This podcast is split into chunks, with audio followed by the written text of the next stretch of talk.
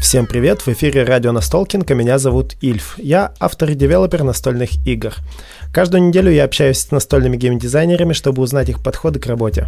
Для меня важно сыграть с автором вживую и сразу зафиксировать свежие мысли на этот счет. К тому же, игра — это хороший предлог для беседы. В 29-м выпуске мы вместе с Германом Тихомировым разобрали по лыжам и палкам его самую первую выпущенную игру «Биатлон», Игре очень много лет, но мы только что в нее сыграли, и даже если у вас не было такой возможности, вам все равно будет интересно послушать, как делаются настолки. Но сначала немного данных. Биатлон — это игра-бродилка, в которую могут играть от 2 до 4 игроков от 6 лет. Выпустила игру издательство «Новое поколение» в 2006 году. Привет, Герман. Привет. Расскажи про игру «Биатлон». Это детская ходилка про mm-hmm. биатлон целом одна из первых, в принципе, первая игра, которая у меня вышла и пошла в какую-то продажу. Расскажи сразу о механиках. Там не только бродилка, как выяснилось. Ну, естественно, как бы, того, даже в те времена уже было понятно, что только бродилка это неинтересно. В принципе, делалась она не, не под заказ, и делаю просто так изначально, потому что ну, сам я, в общем-то, человек от спорта очень далекий, и сам не особенно чем-то именно как спортом занимался. И никогда не был болельщиком, но у меня мама очень любила спорт, и биатлон, в общем, был у нее один из любимых видов спорта. Она его много смотрела. Ну, когда-то, не помню, занималась ли именно биатлоном, но сам в юности занимался спортом, и я подумал, что, соответственно, можно пробовать сделать игру про биатлон, благо у меня, в общем, был наглядный материал в достаточно большом количестве. И я подумал, что о чем, собственно, ну, как бы, какие механики можно встроить в игру, Понятно, что надо бегать по трассе и периодически стрелять.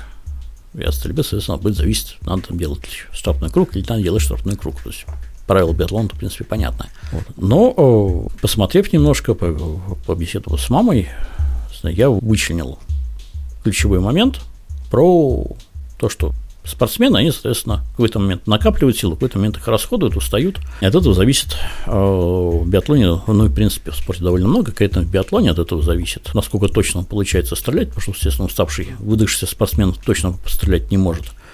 Ну и, соответственно, если там сильно устал, ты можешь и упасть на трассе на каком-то сложном месте. И, в общем-то, вокруг вот этой вот идеи усталости я и строил игру.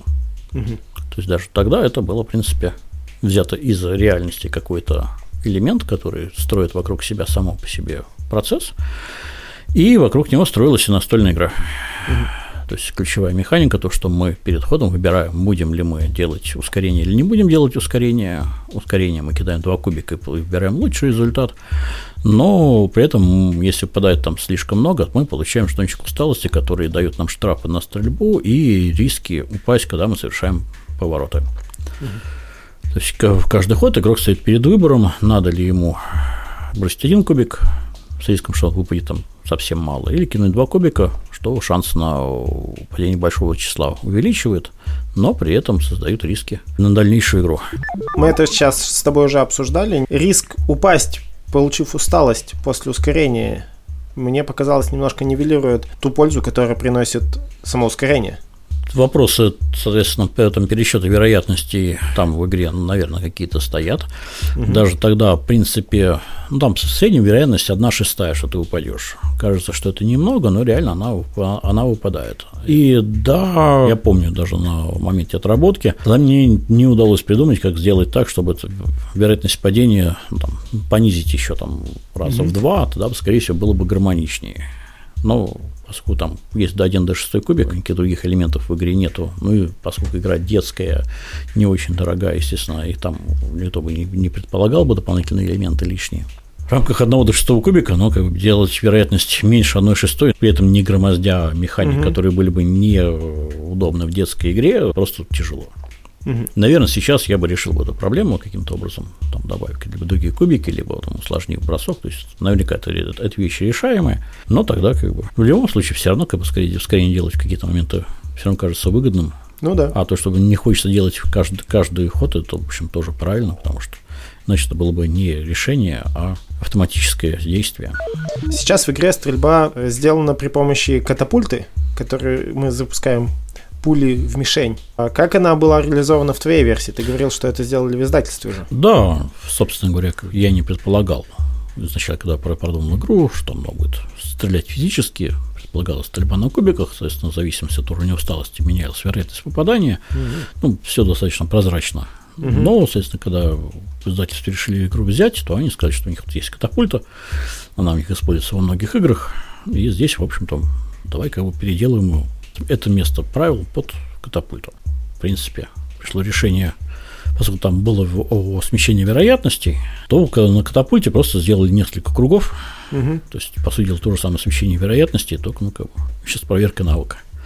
Соответственно, если усталости меньше, то круг вот, мишени больше, если усталости угу. много, то надо попасть там в самую, самую серединку. Ну, это прям хорошее сочетание в одной игре и бродилки с кубиком, и стрельбы из катапульты по мишеням. Ну, это забавно. Наоборот, это хорошо только тогда, когда нету у кого-то хорошего навыка. Что я помню, что в издательстве мы там играли в нее, ну, mm-hmm. человек из издательства, конечно, как бы, он не промахивался. А, серьезно? да, у него, он, поскольку этих игр делал много, в них играл много, с ним соревноваться было бесполезно. Сейчас я заметил, что во время соревнований стрелять сложнее, чем при подготовке к игре, во время тренировок. Ты помнишь это ощущение? человека, начинающего геймдизайнера, у которого только что издали первую игру. Помнишь себя молодым автором?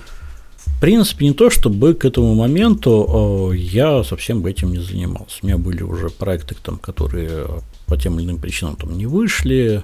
То есть я уже к этому моменту не был совсем как бы, никак неопытным. По-моему, к этому моменту я уже занимался играми для лютеранской семинарии.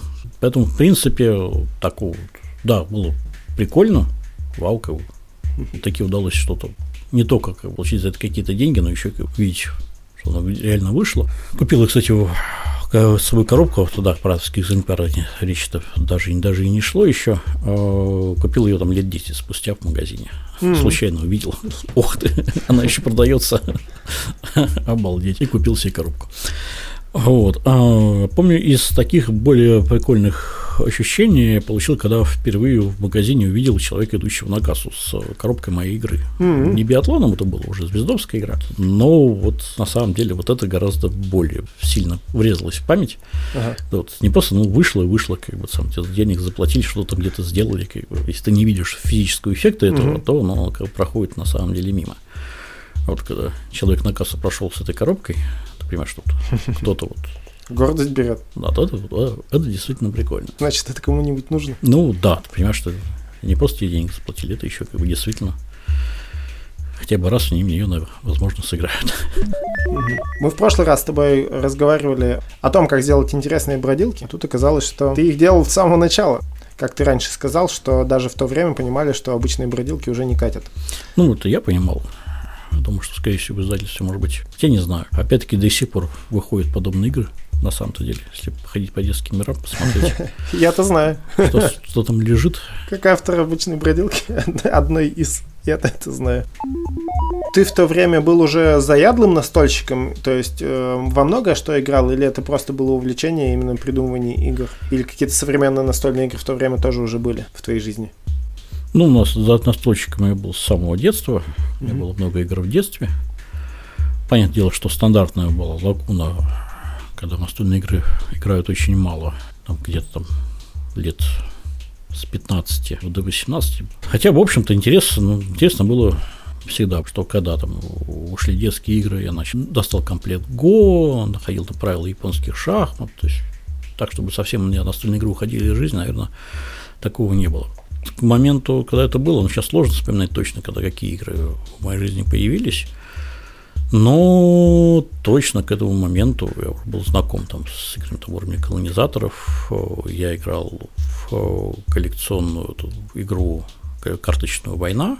Угу. По сути дела, такой, с чего начиналось, начинались правильные игры. В принципе, на таком понятное дело, что не уровня, не уровня современного, но какой-то, естественно, уже было. Когда биатлон выходил, ты э, относился к этому как как первому шагу на большом пути геймдизайнера, или это просто как бы было хобби, которое еще и как-то реализовалось? И ты не думал о том, что станешь геймдизайнером?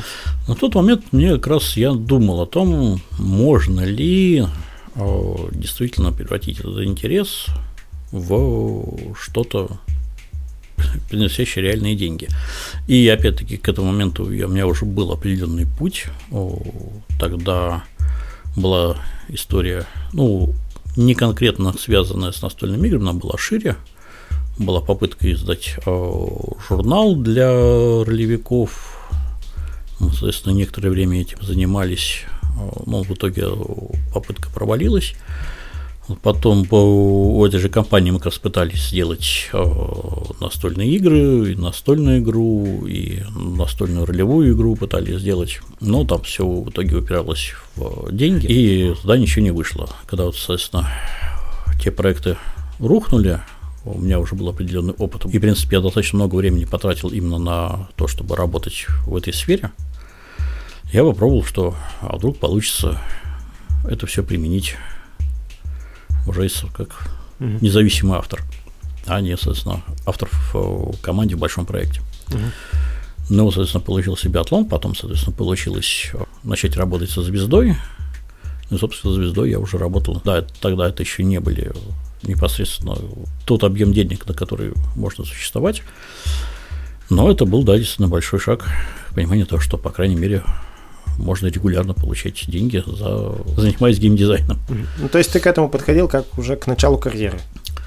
В принципе, да. Ага. Просто сейчас бывает, когда молодые еще даже не авторы, а начинающие люди, которые хотят погрузиться в эту тему, влетают в ту же, не знаю, граневскую флудилку с вопросом, можно ли на этом заработать, к этому относятся обычно скептически. Хотя на самом-то деле это достаточно правильный вопрос в начале пути. Сам вопрос правильный. Обычно летают с надеждой на то, что вот сейчас я придумаю гениальную игру, мне за нее заплатят угу. много миллионов, я буду вести роскошную жизнь только за счет того, что один раз придумал какую-то игру. Не вопрос неправильный, а ожидание ответа, угу. который люди задают этот вопрос, абсолютно неправильное. Ну, опять-таки, не глупо говорить за всех, но чаще всего происходит именно так будет так что-то сложно придумать игру, она потом будет продаваться, там, миллионные mm-hmm. тиражи, все же здорово, буду копаться в деньгах. Ну, нет, нет, так не происходит. А, меня вот от момента, когда я начал какие-то деньги получать, до момента, когда я, в общем, а, сделал это основной, основной деятельностью, прошли там, наверное, больше 10 лет. Mm-hmm. Это длинный путь. А, да, сейчас это стало немножко, может быть, проще, просто за счет того, что сама индустрия стала больше. Ну так и конкуренция мне стала больше. Когда я начинал, собственно говоря, у меня просто конкурентов не было. Ну да. А, как говорится, это. Мы от того так далеко видим, что мы карлики, стоящие на плечах гигантов. Мне в данном случае, да, повезло быстрее начать. Мой путь, получается, я на геймдизайне начал зарабатывать через 4 года после того, как вообще узнал о существовании современных настольных игр. Но, короче, правильный ответ на вопрос о том, можно ли на этом начать зарабатывать, можно сказать да. Если посвятите этому все свое свободное время, увлечетесь этим настолько, что ни о чем больше другом думать не сможете, то лет через пять вы сможете зарабатывать примерно такую же зарплату, которую вы зарабатываете сейчас на работе. Может быть. Если, опять-таки, хорошо сложатся обстоятельства. Да. Потому что надо еще учитывать то, что практически все истории успеха, в них, в их рассказах забывают еще сказать, что а все, вообще человеку повезло. Потому что очень много людей, которые сделали все то же самое, просто не сумели попасть в нужное место, в нужный момент. Тоже верно, да. Поэтому так сказать, что вот рецепт делай, делай так, делай так, делай так, и все у тебя будет гарантированно хорошо, к сожалению, нет, надо, чтобы еще и все сложилось удачно. Но, опять-таки, если ничего не делать, то ничего удачно сложиться вообще физически не может, потому что, ну, как бы нет. Вероятность победы в лотерее многократно возрастает с покупкой лотерейного билета. Да. Опять же, возвращаясь к биатлону, не было ли у тебя мыслей э, сейчас, когда многим издательствам нужны детские игры, в том числе и простые, как-то, может быть, вернуться к этой идее, переделать, или бродилки проще просто с нуля собрать? В принципе, наверное, можно даже эту мысль подумать, потому что я, конечно, не могу сказать, что я в него много играл с момента его выхода, очевидно. В принципе, свои игры играть довольно тяжело, потому что пока ты их делаешь, э, ты в них наигрываешься выше крыши, и потом уже тяжеловато играть в них mm-hmm. в чистом виде даже тогда, в общем-то, было не просто я придумал, я принес издательство. Там она тестировалась, там проверялись трасса, повороты, подъемы, спуски. Они, в общем-то, не совсем там с бухты-барахты сделаны, у них за ними тоже стоит, в общем, определенная работа. Поняла, что потом, как бы, естественно, уже игра вышла, ну, как бы работать над ней уже не надо. Работать с другими играми, плюс, соответственно, я всегда любил именно и не только разработать, но еще и играть, поэтому играть хочется во что-то новое, там, конечно, к своим старым играм возвращаешься нечасто, mm-hmm. даже если они, в принципе, удачные. А что здесь присыл детские бродилки, ну, как бы, я никогда не, не был любителем детских бродилок, на самом деле, то есть, как совсем махрового детства. Ну, поэтому, конечно, нет. Поэтому просто я не очень помню, даже как эта игра работает. Сейчас mm-hmm. обнаружил, что она работает лучше, чем было в моей памяти. Казалось, что было, ну, ну, ну бродилка с легким наворотом, а внезапно даже ничего. Ну, скажу честно, она и... У меня тоже были ожидания ниже, чем оказалось на самом деле. То есть я не скажу, что это прям какой-нибудь там шедевр среди бродилок, да, но это интереснее, чем я думал, оказалось. Вот, а делать бродилку, вообще делать бродилки сложно потому что да. на самом деле сделать сложную игру с точки зрения вот именно придумать вокруг на что будет построено проще, чем сделать что-то такое очень-очень примитивное. У бродилки очень большая проблема того, что у игрока есть определенные ожидания. Угу. И есть игроки, которые, в принципе, ничего кроме этих бродилок как настольные игры не воспринимают, и как только они видят что-то принципиально более сложное – у них начинается ступор, и они перестают понимать, что вообще происходит, и играть не могут. Угу. Понятное дело, что у людей, которые играли настольные игры, есть обратная ситуация, что когда они видят бродилку и не видят в ней ничего больше, кроме бродилки, им просто играть становится неинтересно. И сделать то, что будет понятно вот этой широким массам людей, которые не, не знают, что правила могут быть принципиально сложнее и не готовы с этим работать, и при этом такое, чтобы человек, который знает, что правила должны быть сложнее. Им было бы интересно вот это вот попасть в эту вилку, безумно сложно. А если она не попадается, соответственно, то э, отсекается очень большой пласт игроков. Угу. Налево будет неинтересно обычным людям, непонятно, слишком сложно, и не будет выполнять свои цели. Потому что бродилки, в первую очередь, делаются для людей, которые не знакомы с настольными играми, угу. то, что называем современными настольными играми, чтобы они могли в это включиться. Но при этом, если не будет интересно людям знакомым, то игра тоже, в общем, уходит в никуда, потому что она проходит совсем мимо, мимо сообщества. Никакого резонанса в сообществе тоже не получает, что тоже, в общем, не идет на пользу. На самом деле, конечно, огромное количество игр выходит, э, вообще, которые проходящие мимо, мимо настольного сообщества. Это действительно правда, и то, что мы так как снобы на все это смотрим, ну, это снобизм. Вот а есть огромное количество, огромный пласт э, настольной индустрии, который идет мимо. Но тем не менее, если попасть и туда, и сюда, это, конечно, гораздо лучше. А это вот как раз чудовищно, чудовищно по сложности задача, потому что это такая очень узкое лезвие, чтобы ни туда, ни сюда не скатиться. А что ты думаешь об играх про спорт? Насколько они актуальны и нужны ли кому-то? Вообще очень сложный, сложный вопрос. Потому что действительно игры про спорт очень-очень-очень редко как-то становятся популярны и востребованы. Полного объяснения этого феномена у меня нету. Есть предположение, что ну, как бы спорт сама по себе игра, ну, и те, кто любит спорт, они либо занимаются спортом, либо, соответственно, они э, бо- либо болельщики. У них уже есть область реализации своего интереса.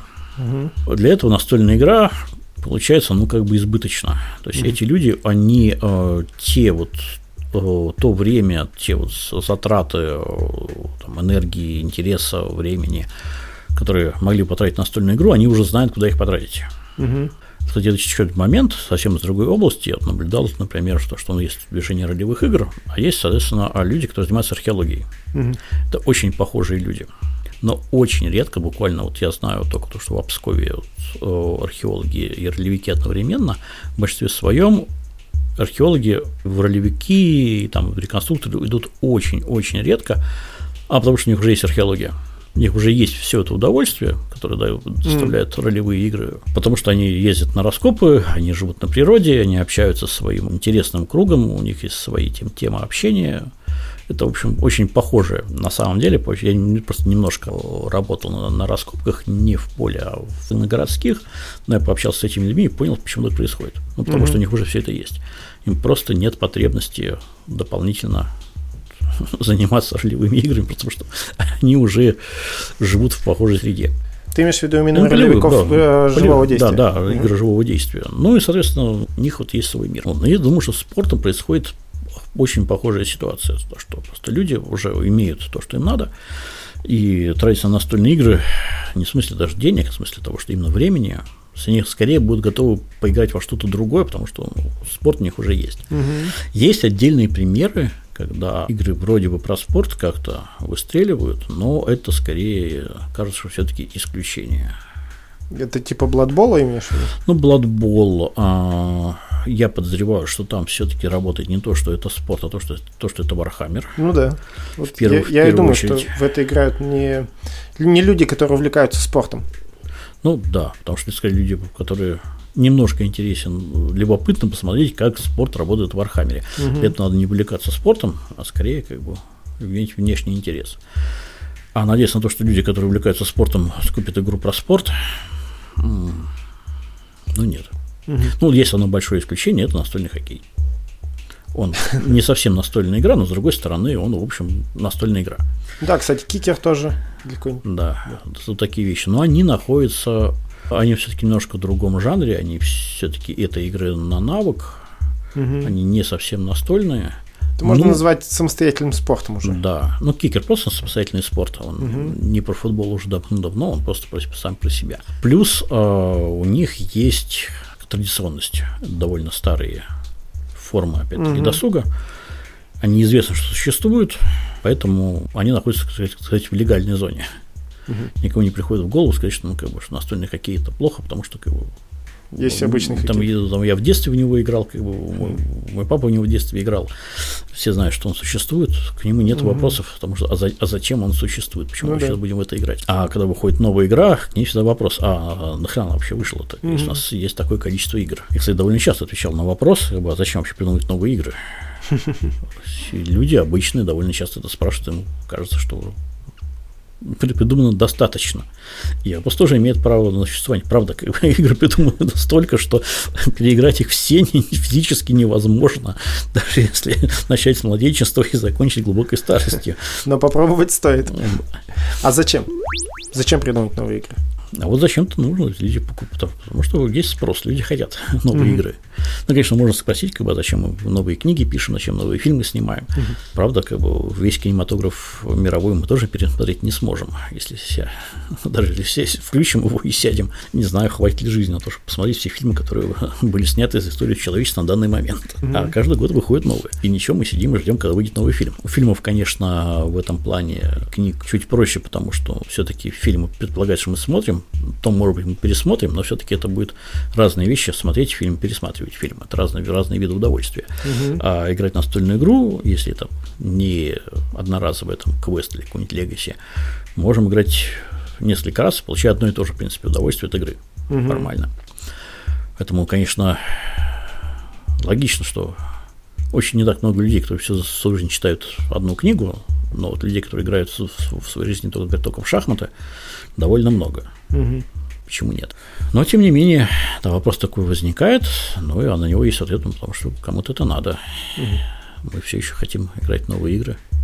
Спрос рождает предложение. Посоветую что-нибудь поиграть интересное. Ну и на фоне этого, в общем-то, как раз я вспомнил и игру-ходилку, и про спорт, mm-hmm. который, в общем, является из немного успешных. Я ее осознанно не назвал сразу же на вопрос, чтобы mm-hmm. оставить сюда. Это Формула D. Mm, кстати, да. Игра про, ну, как она моделирует тип, что-то типа Формулы-1, в общем, гонки на машинах. И это ходилка, где мы кидаем кубик, двигаемся настолько, сколько выпало, и при этом она довольно интересна, как раз там интересные методы применены, как сделать это интересной игрой, при этом оставив ее безумно простой, ну, по крайней на, если не используются всякие дополнительные правила, которые, кстати, тоже есть на самом-то деле. Да, построено все, все на двух очень простых принципах. Что у нас есть понятие скорости, то есть мы не можем выбирать, что мы будем кидать совсем свободно. Там, есть скорость, и от скорости зависит, какой кубик ты кидаешь. А, там, соответственно, разногранные кубики от до 4 до, до, до 20 они кастомные, в смысле, там не нумерация, не от одного до, до последнего. Там на D4 там, вот, там один, только 1 и 2 есть, на D20 там опять нет единиц. Ну, да, заодно другие, те, другие диапазоны с другими вероятностями.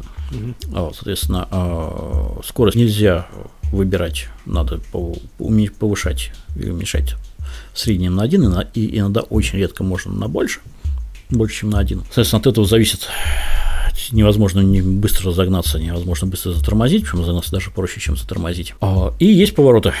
Угу. В поворотах их нельзя пройти, просто вот проскочить. Если ты не останавливаешься вот в пределах поворота сколько-то раз, то ты там вылетаешь за пределы трассы, и, в общем, тратишь много времени на то, чтобы вернуться на трассу, потом заново разгоняться, mm-hmm. делать это совсем, совсем, совсем не хочется. Или там теряешь ресурсы, которые впоследствии приводят к тому, что вылетаешь, вылетаешь за пределы трассы.